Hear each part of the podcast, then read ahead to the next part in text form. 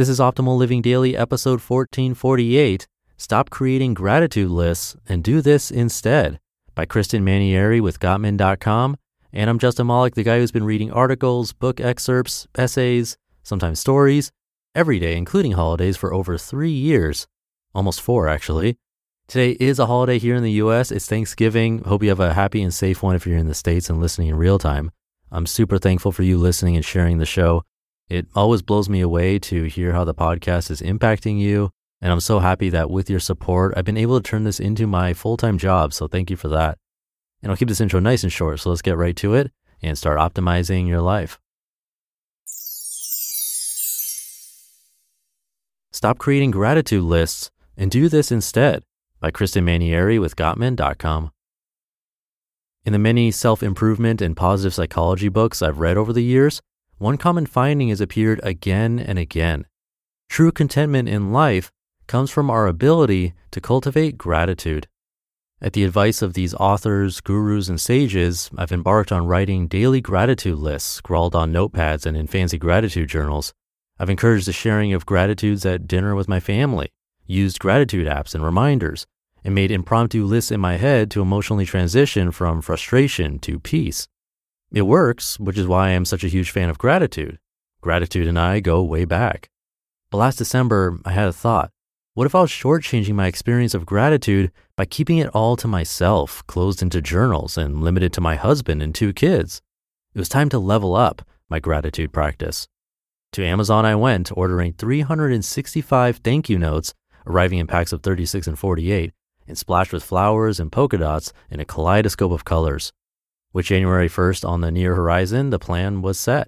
I would write one thank you note every day for the next 365 days with an aim to upgrade my sense of gratitude by the end of 2018. It worked. Over the course of the past year, I've sent thank you notes to colleagues, family, and friends.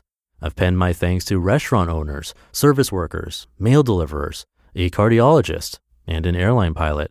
I've written notes of deep appreciation to authors of books I've loved. I've thanked people for gifts, invites to parties, and acts of kindness. I've expressed thanks for new business, for making introductions, and for wise advice. I've thanked my parents for their parenting, my friends for their friendship, and my work team for their hard work. A few months into this project, I shared the experience with a friend who, while delighted by the idea, was perplexed. How do you know who to send a thank you note to each day? He asked. It's simple, I explained. I just mentally scan through the day before and find one person I interacted with to send my thanks to. Surely, when we look through the previous 24 hours, we can find one human being that touched our lives. Maybe it was a journalist who wrote an article you loved, or the plumber who not only fixed your leak, but was punctual and courteous. Maybe it was a manager at your grocery store who was glad to special order those crackers you love so much, or the extra effort your child's teacher puts into her curriculum so her students are engaged and excited or the fitness instructor that makes your 60 minutes of exercise not only tolerable, but actually kind of fun. This project taught me to notice that every single day we are touched by the people we interact with if we allow ourselves to be. We interact with dozens, maybe hundreds of people every week, sometimes virtually, sometimes invisibly, but there is a connection and an impact that can be acknowledged. We're not islands. We live in this world with billions of other people, most of them just trying to do good and be good. What a gift it is to send someone thanks for their goodness. I've learned so much about the art of saying thanks, and here are a few takeaways.